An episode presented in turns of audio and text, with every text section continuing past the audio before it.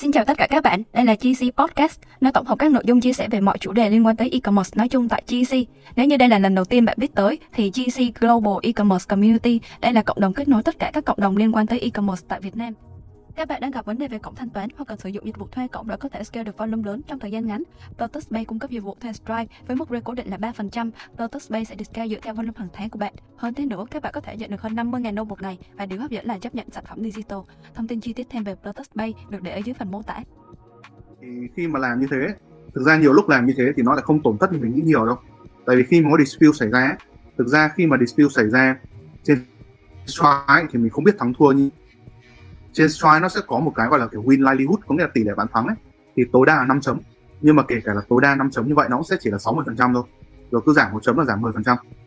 Cho nên là kể cả cái trường hợp cao nhất ấy, nó sẽ chỉ là 50 50 cho nên là kiểu khi mà kiểu mình bị dính dispute ấy mà khả năng cao là mình thua ấy thì nó sẽ dẫn tới là vừa mất phí dispute vừa mất tiền cái đơn hàng đấy. Hàng thì ship rồi thì có khi cái chi phí mình bỏ ra lại nhiều hơn. Thì làm thế nào biết chi phí là kiểu bỏ ra nhiều hay ít? Thì tí nữa mình cũng sẽ chia sẻ thêm về cái đó. Cho nên là kiểu quan trọng đây là bọn uh, bọn mình như cá nhân mình nghĩ là phải có một cái team chăm sóc khách hàng rất là tốt. Thì như thế nào là tốt thì có nghĩa là mình phải có chính sách rõ ràng. Thường mọi người hay để những cái chính sách là như kiểu sẽ refund kiểu mà không đặt câu hỏi trong vòng 14 ngày. Nhưng mà thực tế khi khách hàng hỏi ấy, thì mọi người sẽ bắt đầu lại đưa ra những lý do là kiểu ok ship về địa chỉ ở warehouse của tao ở Trung Quốc đi. Ship về mày chịu phí ship ship về xong thì tao sẽ refund cho mày thì đấy cũng sẽ là một cái lý do khiến khách hàng rất là khó để có thể gửi hàng về cho mình. Và nhiều lúc nó sẽ ảnh hưởng đến trải nghiệm khách hàng, và khi ảnh hưởng thì khách hàng khó chịu khó chịu thì khách hàng dispute thôi. Thì cái đấy nó sẽ là một cái logic hợp lý. Nó sẽ tùy cái giai đoạn và cái mô hình kinh doanh của mọi người nữa. Nó sẽ tùy vào định hướng. Thì cái quan trọng mình biết là, kiểu, mình đi theo cái hướng nào ấy, để mình đưa ra quyết định. Cái vấn đề về chăm sóc khách hàng ấy thì nó sẽ một cái chủ đề khá là lớn. Thì khi nào có gì thì có thể sẽ là để người khác. Thì khi mà, kiểu, dispute nó xảy ra rồi đấy thì cái quan trọng nhất là mình biết được là cái cốt lõi vấn đề nó ở đâu. Mình biết được ở đâu thì mình mới tìm được cách giải quyết. Ví dụ khi mà mình biết được kiểu cái dispute mình đến từ đâu à, số lượng dispute là bao nhiêu số lượng refund của mình là bao nhiêu cái tổn thất từ dispute của mình là bao nhiêu tiền cái tổn thất từ refund của mình là bao nhiêu tiền thì từ đấy mình mới đưa ra được một cái quyết định là kiểu mình nên đi theo cái hướng nào. Mình có nên là kiểu chơi auto refund không? Hoặc là kiểu mình có nên làm việc lại với shopper các thứ hay không? Thì ví dụ khi mà mình kiểu à, mọi người có thể nhìn đây thì đây ví dụ là một cái cổng để ví dụ thôi. Mình down một cái ờ, mình export một cái báo cáo về số lượng dispute của nó về. Rồi sau đấy mình sẽ chạy một cái hàm excel rất là cơ bản thôi. Đấy là kiểu cái hàm như kiểu cao ít chẳng cái hàng đếm ấy. Nhưng mình cứ đếm xem là kiểu ví dụ trong đây là có bao nhiêu đơn. Ví dụ trong tổng là 400 đơn này, thì trong đấy có bao nhiêu phần trăm là hàng product not received bao nhiêu phần trăm là product unacceptable bao nhiêu là fraudulent. Thì trong cái ví dụ này thì top 3 cái lý do khiến dẫn tới dispute là fraudulent thì fraudulent có nghĩa là kiểu hàng, như kiểu khách hàng nghĩ là mình scam. Có nghĩa là khách hàng không authorize, nghĩa là khách hàng không đồng ý cho cái giao dịch đấy. Rồi sau đấy những cái lý do tiếp theo sẽ là không nhận được hàng hóa, là hàng không giống như mô tả. Thì nó sẽ quay đi quẩn lại về vấn đề thứ nhất đấy là fraud là lừa đảo. Còn cái thứ hai nó sẽ là về kiểu tốc độ ship hàng. Và cái thứ ba là chất lượng sản phẩm thôi. Nhưng mà khi mà mình biết được những cái thông tin này thì mình mới đưa ra được những cái quyết định tiếp theo. Ví dụ nếu mà nói về kiểu lừa đảo chẳng hạn thì bây giờ lừa đảo càng ngày càng nhiều. Lừa đảo đây là mình nói từ mặt cả về mặt khách hàng nữa đi. À, đây thì cái bảng này nó có thống kê cho mọi người một số những cái lý do những cái fraud attacks mà ví dụ chia theo khu vực hoặc là chia theo kiểu mức độ công ty. Thì các testing ở đây thì mình cứ hiểu đơn thuần là CC đâm CC kiểu mấy cái phishing kia là như kiểu ví dụ anh em sẽ hay thấy những cái mail hay là những cái tin nhắn Facebook bảo là click vào link này đi. Hoặc là kiểu dụ anh em đang chạy quảng cáo mà tự dưng gửi về là con via của bạn chết nếu không click vào cái link này thì sẽ bay màu trong vòng 24 giờ. Kiểu như vậy. Hay friendly for là một cái gặp khá là nhiều. Friendly for nó sẽ là một cái hình thức mà kiểu uh, friendly for là friendly for thì có nghĩa là ví dụ như kiểu khách hàng đặt hàng xong rồi khách hàng bảo là đây là kiểu ví dụ không phải tao đặt tao đặt nhầm có thể khách hàng biết và cố tình cố tình đặt hàng nhận hàng xong rồi dispute để không mất tiền. Thì cái điều đấy vẫn thực sự xảy ra rất là nhiều và sẽ có một số những cái mặt hàng kiểu khá là đặc thù ấy mà anh em bán, và nhất là những mặt hàng giá trị cao thì sẽ có nhiều lúc người ta người ta thích những cái sản phẩm đấy nhưng mà người ta không muốn trả tiền những cái sản phẩm đấy, thì người ta vẫn sẽ dispute và cái điều đấy xảy ra rất là nhiều. Thì khi những cái trường hợp như vậy thì thường nó sẽ không xảy ra một lần. Thì với những cái trường hợp đấy thì những cái công cụ như lúc nãy mình nói, cái early for warning này, rồi sau đấy cái radar, nó sẽ hỗ trợ rất là tốt trong cái việc gọi là kiểu mình tìm ra được những cái giao dịch như vậy và mình tránh nó ví dụ như kiểu cái vấn đề mà hàng không nhận được ấy, thì ngày xưa là mình có làm một cái bảng như thế này. Cái là kiểu cái tư duy thì nó khá là đơn giản thôi. Khi mà khách hàng đặt hàng, đến lúc mà hàng đến tay khách thì mình sẽ chia thành ba giai đoạn. Cái giai đoạn thứ nhất là giai đoạn fulfill có nghĩa là giai đoạn mà kiểu đơn hàng về rồi sau đó team fulfillment người ta xử lý đơn hàng. Rồi cái giai đoạn thứ hai là processing time. Là có nghĩa là cái giai đoạn mà kiểu bên uh, supplier người ta sản xuất, người ta in ấn hay là người ta làm gì đấy. Còn uh, cái cuối cùng là delivery time là cái lúc mà ship hàng thì thực ra cái delivery time ấy đa phần là mình sẽ không can thiệp được. Trừ vì yếu tố là mình chọn được cái bên uh, vận chuyển mà mình ưng ý thôi. Còn không là thường là mình không can thiệp được. Cho nên là kiểu nó sẽ tùy vào thời điểm ấy. Nhé sẽ có những thời điểm ví dụ như quý 4 này sẽ là cái thời điểm delivery time nó sẽ rất là cao. Còn cái fulfillment time ấy là cái thời gian mà từ lúc khách hàng đặt hàng lúc mình gửi đơn cho supplier chẳng hạn. Đấy trong trường hợp mà mình làm CSV làm file Excel ấy chứ không phải là mình làm auto thì lúc ấy nó sẽ thể hiện là kiểu cái thời gian team mình làm việc như thế nào. Tại vì đấy sẽ là vấn đề nội bộ. Và khi mà mình biết được ấy ví dụ ở đây nói chung cái quan trọng là đưa hết về số má để mà mình tính toán. Ví dụ như tháng trước thì trung bình là tầm khoảng một ngày là các bạn fulfill đơn xong. Tháng sau là tầm khoảng 1,5 ngày. Thì đây có nghĩa là đang chậm hơn vì một số lý do nào đấy. Thì khi mà mình có được cái thông tin đấy thì mình có thể ngay lập tức nhảy vào để mình đưa ra những cái phương án làm thế nào để mình có thể tối ưu được cái cái vấn đề thời gian fulfill đó thì tương tự với processing time cũng vậy. Processing time nó sẽ là cái thời gian mà software sản xuất. Thường ấy là ông nào ông cũng sẽ hứa hẹn với mình là hàng bên tao sản xuất nhanh lắm. Có khi hai, ba ngày là có. Nhưng mà thực tế thì nó khác. Và cái cách duy nhất để mình kiểm soát được cái đấy là mình phải kiểm tra thôi. Mình phải kiểm tra ở đây sẽ là những cái đơn gọi là mình checking random. Cứ một ngày mình lấy vài đơn, mình đưa vào. Khi nào có thông tin thì mình cứ lấy mấy cái thông tin. Thông tin đấy, hạn chế của cái này nó sẽ hơi thủ công, chứ nó không tự động hóa lấy hết từ trên mạng về được nhưng mà nó sẽ có hiệu quả cho mình để mình đánh giá xem là ông supplier nào tốt. Hoặc là trong những cái thời gian cố định thì những cái bên vận chuyển nào tốt hoặc là cái thời gian fulfill đơn hàng bên mình đang như thế nào. Thì cái mẫu này ấy, mọi người có thể làm theo ý mọi người. Nhưng mà đây là mình đang làm đang nói để tập trung về cái vấn đề gọi là thời gian. Từ lúc khách hàng đặt hàng đến lúc khách hàng nhận được hàng thôi. Còn cái vấn đề product nó đã describe ấy, thì thường là do chất lượng hàng. Thì cái này nó sẽ quay đi của lại cũng sẽ là về ông supplier. Thì cái vấn đề tốt nhất ấy có nghĩa là kiểu mọi người làm thế nào để mọi người có thể kiểm soát được cái chất lượng sản phẩm của mình, thì những cái cách đơn giản là kiểu xin hình, xin video gửi sản sample về. Nhưng mà nó vẫn sẽ chỉ là cái vấn đề gọi là kiểu hên xui đấy có nghĩa là mình có thể yêu cầu mỗi ngày người ta đều gửi hình cho mình các thứ. Nhưng mà nó sẽ chỉ là một phần nhất định. Anh em nào có những cái nguồn lực tốt hơn thì mọi người có thể thuê QA QC thuê những cái người kiểm tra chất lượng hàng ở bên Trung Quốc này, hoặc là xưởng ở đâu thì thuê ở đấy. Thì đấy cũng là một cái cách nữa. Thì cái này mình cũng sẽ không có nói quá nhiều thì uh, tiếp theo mình sẽ quay trở lại cái ờ, cái mô hình những cái mối liên hệ kia. Thì đấy như mọi người đã hiểu vậy thì cái thằng card network sẽ là cái thằng to nhất. Cho nên là kiểu nó sẽ có những cái gọi là hình phạt nhất định. Ví dụ uh, cái hình phạt đầu tiên của nó ấy, sẽ là visa monitor program. Rồi soi đến thứ hai là terminated có nghĩa là nó kích mình ra khỏi cái chương trình của nó ấy. rồi cuối cùng là vào cái match uh, cái danh sách match kia. Uh, đấy thì cái mức đầu tiên nó sẽ là visa monitor program. Thì cái đây là sẽ một cái chương trình của bên visa. Cũng sẽ có những cái chương trình của bên mastercard. Nhưng mà đây mình nói ví dụ một cái thôi. Thì đại khái chương trình này là gì? Mình cứ tóm tắt đơn giản nhé. Có nghĩa là khi mà kiểu cái tỷ lệ dispute và số lượng dispute của mình đến một cái mốc nhất định thì mình sẽ bị dính vào cái chương trình này. Và khi mà bị dính vào cái chương trình này thì mình sẽ bị phạt. Còn phạt nhiều hay phạt ít thì nó sẽ tùy vào cái mức độ vi phạm của mình. Thì ở đây ấy, đa phần tất cả những chương trình này đều có hai cái chỉ số chính.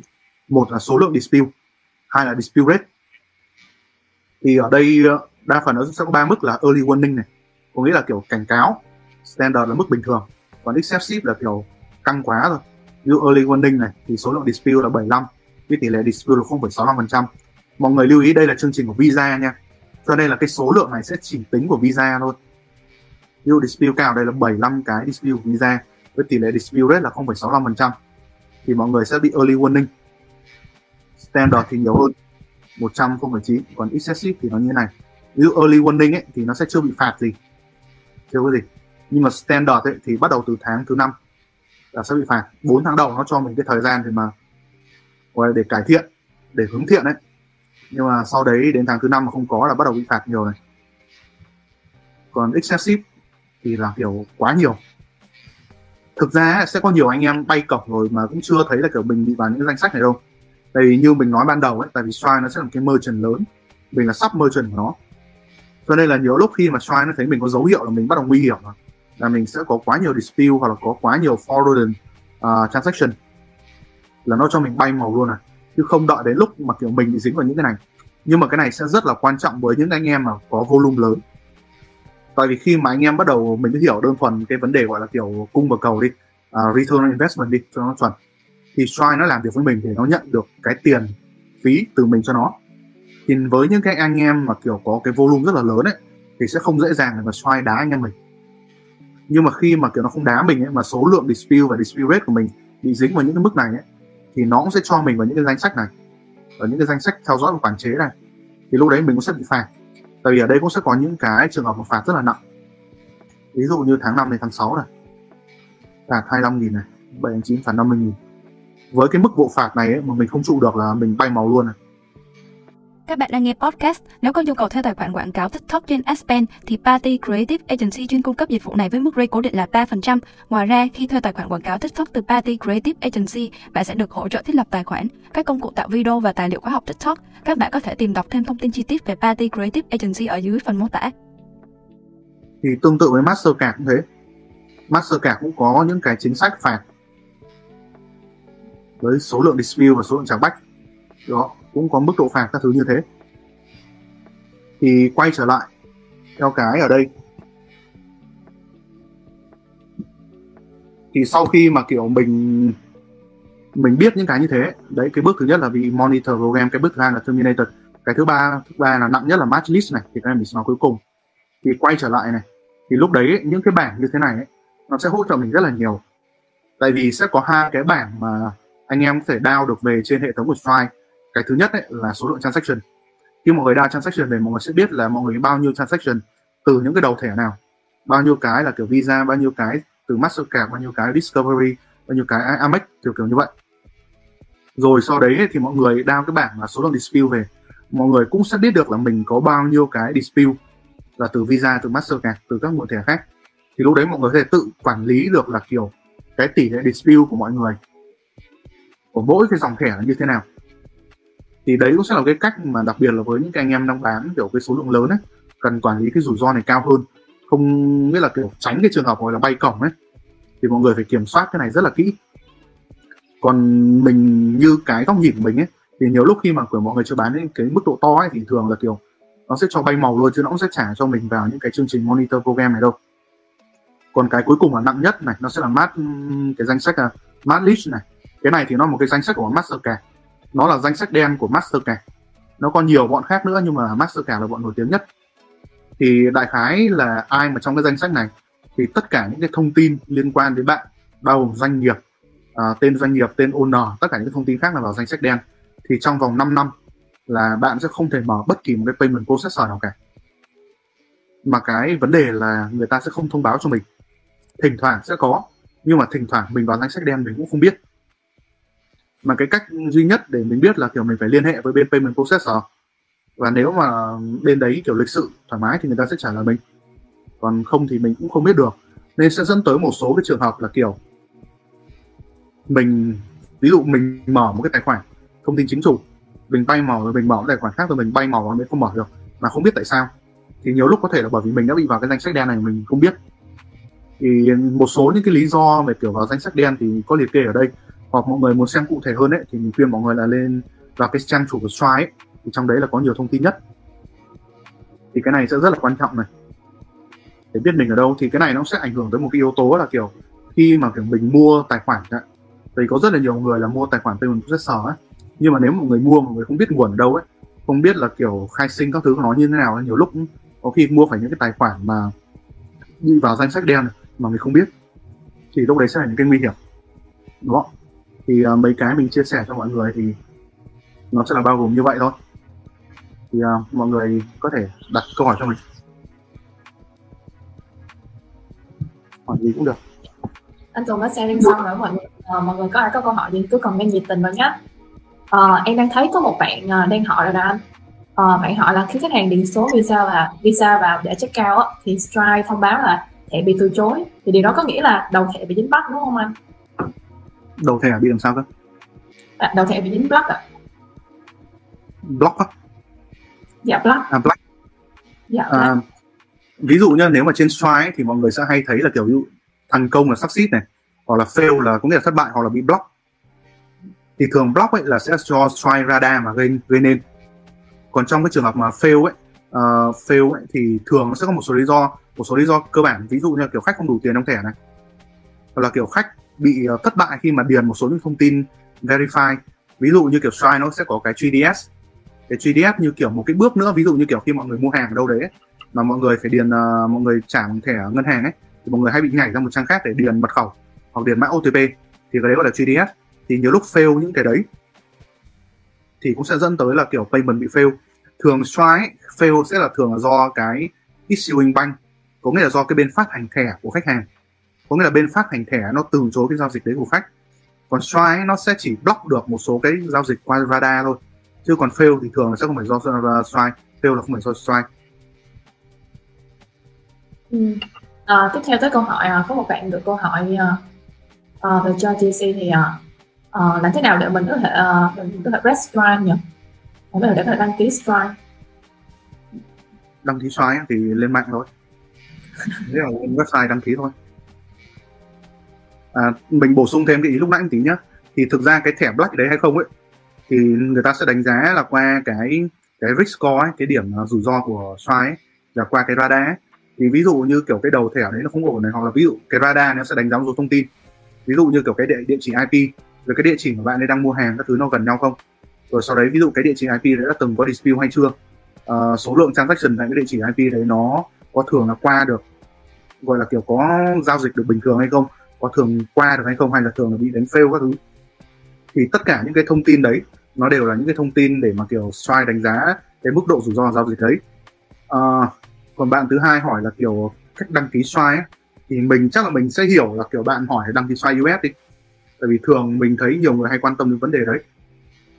À, mình như bên mình ấy, và mình hay khuyến khích mọi người làm ấy, là mọi người nên đăng ký thông tin chính chủ nó sẽ là cái bài toán là tùy theo định hướng kinh doanh của mỗi người. Tại vì mình biết thực sự là kiểu anh em MMO ấy, sẽ có nhiều người người ta có những cái mô hình kinh doanh mà người ta không cần phải có những con xoay nó quá là bền. Nhưng mà khi mọi người mà xác định kiểu muốn ít nhất là có một cái nhánh kinh doanh rồi nó lâu nó bền ấy, thì nên tặng con xoay chính chủ. Tại vì khi mà có thông tin chính chủ ấy, thì tất cả những cái bước verify mọi người sẽ làm rất là nhanh. Nó không có vấn đề gì cả. Thêm một điểm nữa xoay nó sẽ giống như kiểu đăng ký rất là dễ nhưng mà chắc chắn nó sẽ verify. Cho nên là hàng năm ấy hàng năm nó sẽ verify này. Rồi khi mà kiểu doanh thu mình tăng cao nó sẽ verify này. Khi mà nhiều tiền quá thì nó cũng bắt đầu cảm thấy không ổn nó sẽ verify. Sau đó ít tiền quá nó không ổn nó cũng thấy verify. Cả dispute tăng cao nó sẽ verify. Nhất try nó sẽ verify rất là nhiều lần. Và khi mọi người thông tin chính chủ cái điều đấy rất dễ hơn. Ví dụ như kiểu cổng bên mình mà dùng cho thuê ấy, thì bên mình đang à, bên mình cũng verify hoài verify mãi nhưng nó vẫn ok không có vấn đề gì cả. Còn khi mà mọi người mua tài khoản Stripe ấy, thì tất nhiên nó sẽ tùy vào cái mục đích kinh doanh.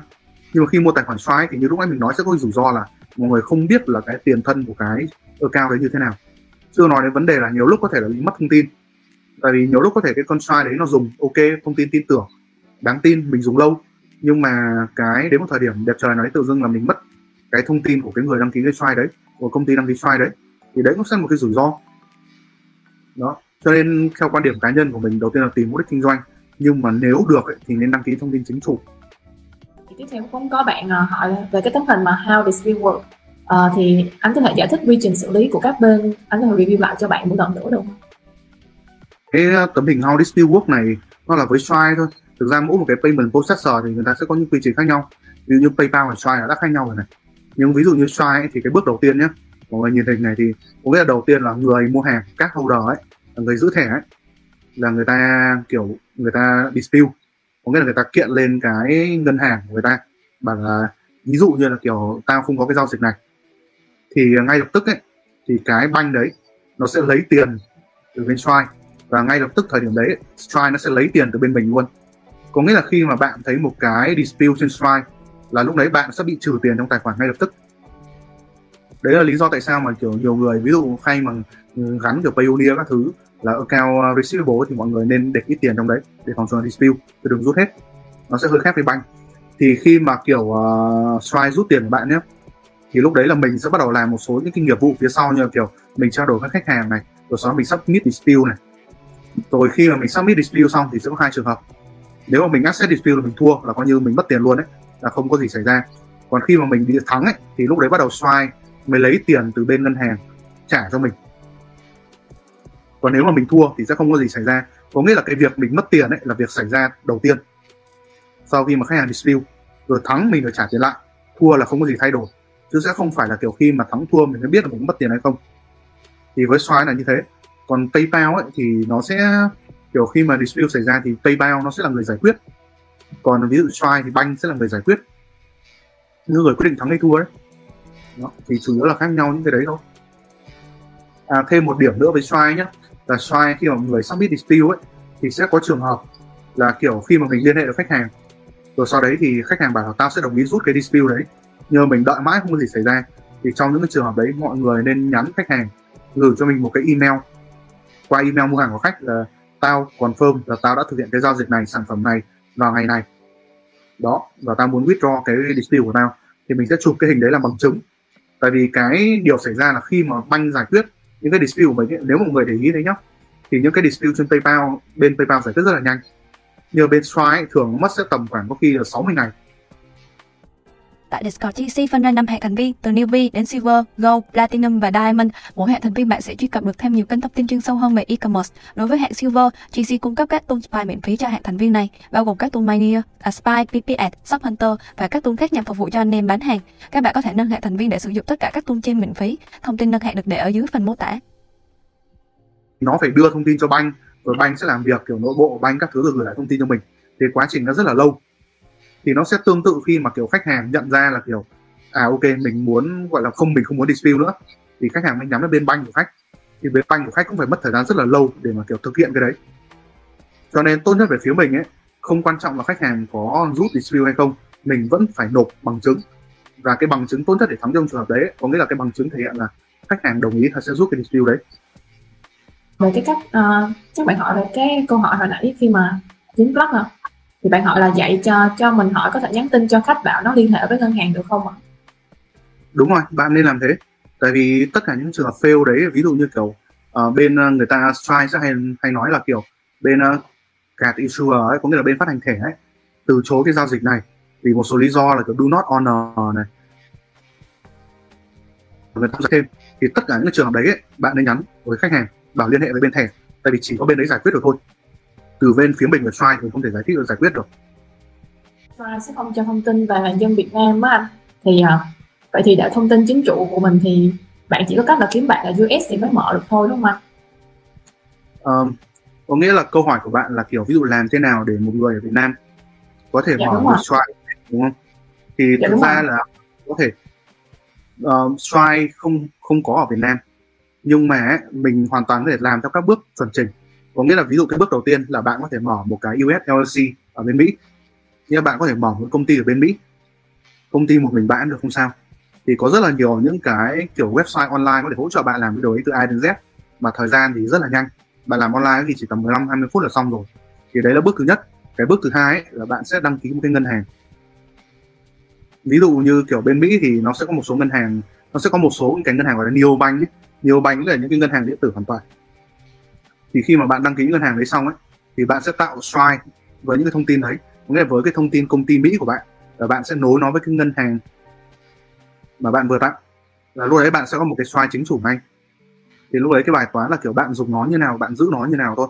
Còn thực ra tạo Stripe chính chủ ấy thì nó cần mình cẩn thận chu đáo thôi chứ nó không phải là khó. Hỏi uh, được đến từ bạn.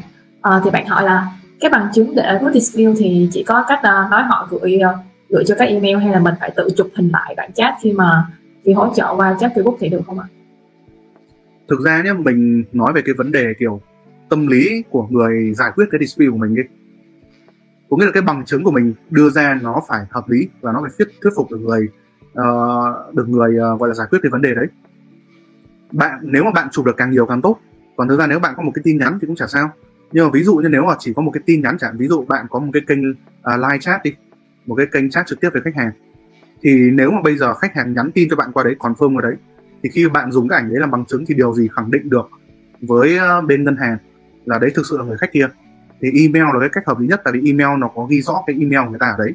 Và nếu mà bạn chụp càng nhiều email thì nó sẽ thể hiện một số điều là bạn thực sự cố gắng, nỗ lực để mà, kiểu, giải quyết vấn đề này với khách hàng.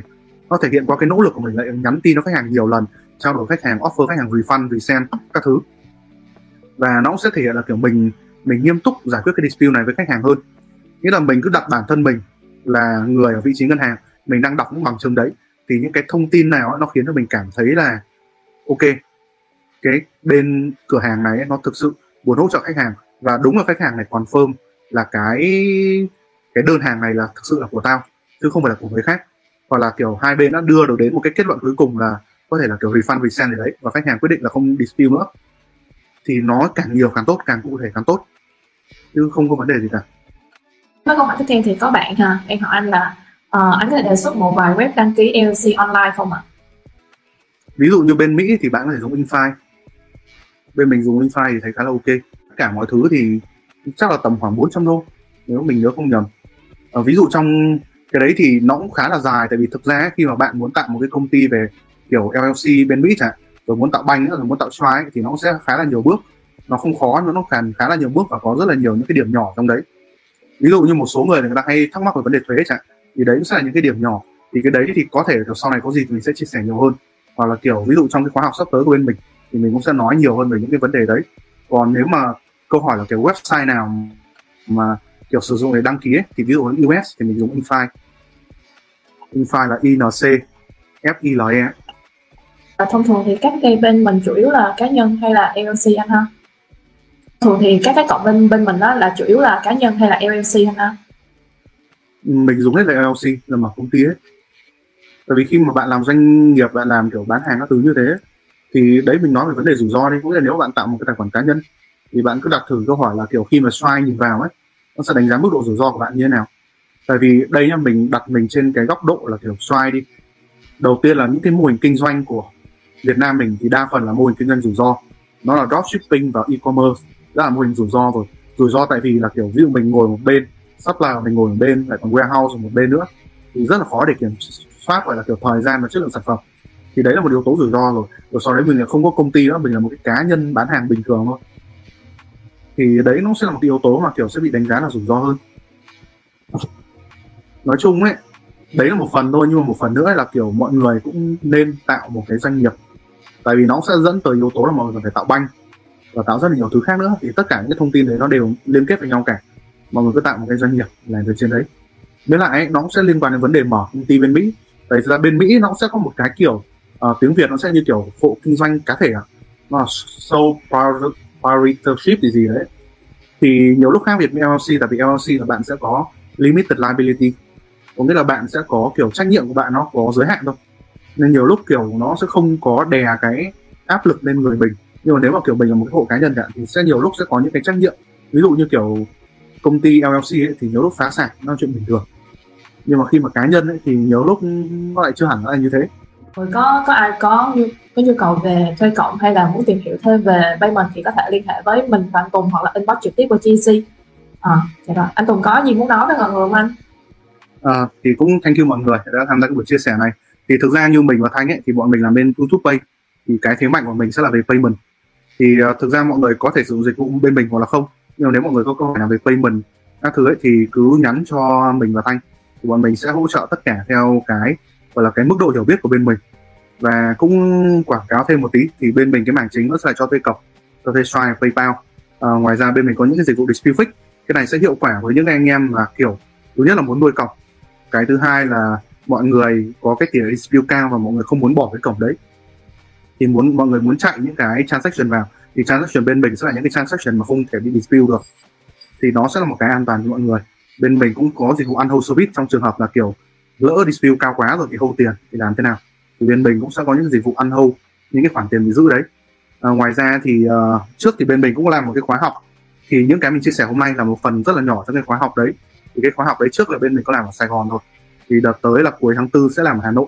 Thì mọi người nếu muốn tìm hiểu thêm về chương trình thì cứ nhắn cho GC hoặc là nhắn cho mình một thanh. Đó thì mình sẽ chia sẻ thêm. Thì cũng thank you mọi người rất là nhiều. Mọi người đăng ký sớm thì sẽ được giảm 500 đô nha. À và mọi người đừng quên recap nha. Uh, recap uh, recap rồi mọi người uh, được Thanh mọi người sẽ được nhận cái slide của bọn mình uh, đã sharing hồi nãy. Và cũng được nâng hạng trong GC luôn. Mọi người có thể cho uh, join GC qua Discord uh, trong link phần bình luận mà chị uh, chị Giang admin đã đã ghi vào trên đó nha cảm ơn mọi người rất nhiều thank you mọi người rất là nhiều Ok, cảm ơn các bạn đã lắng nghe podcast ngày hôm nay. Các bạn có thể truy cập vào kênh GC Podcast để có thể nghe thêm nhiều tập phát sóng khác.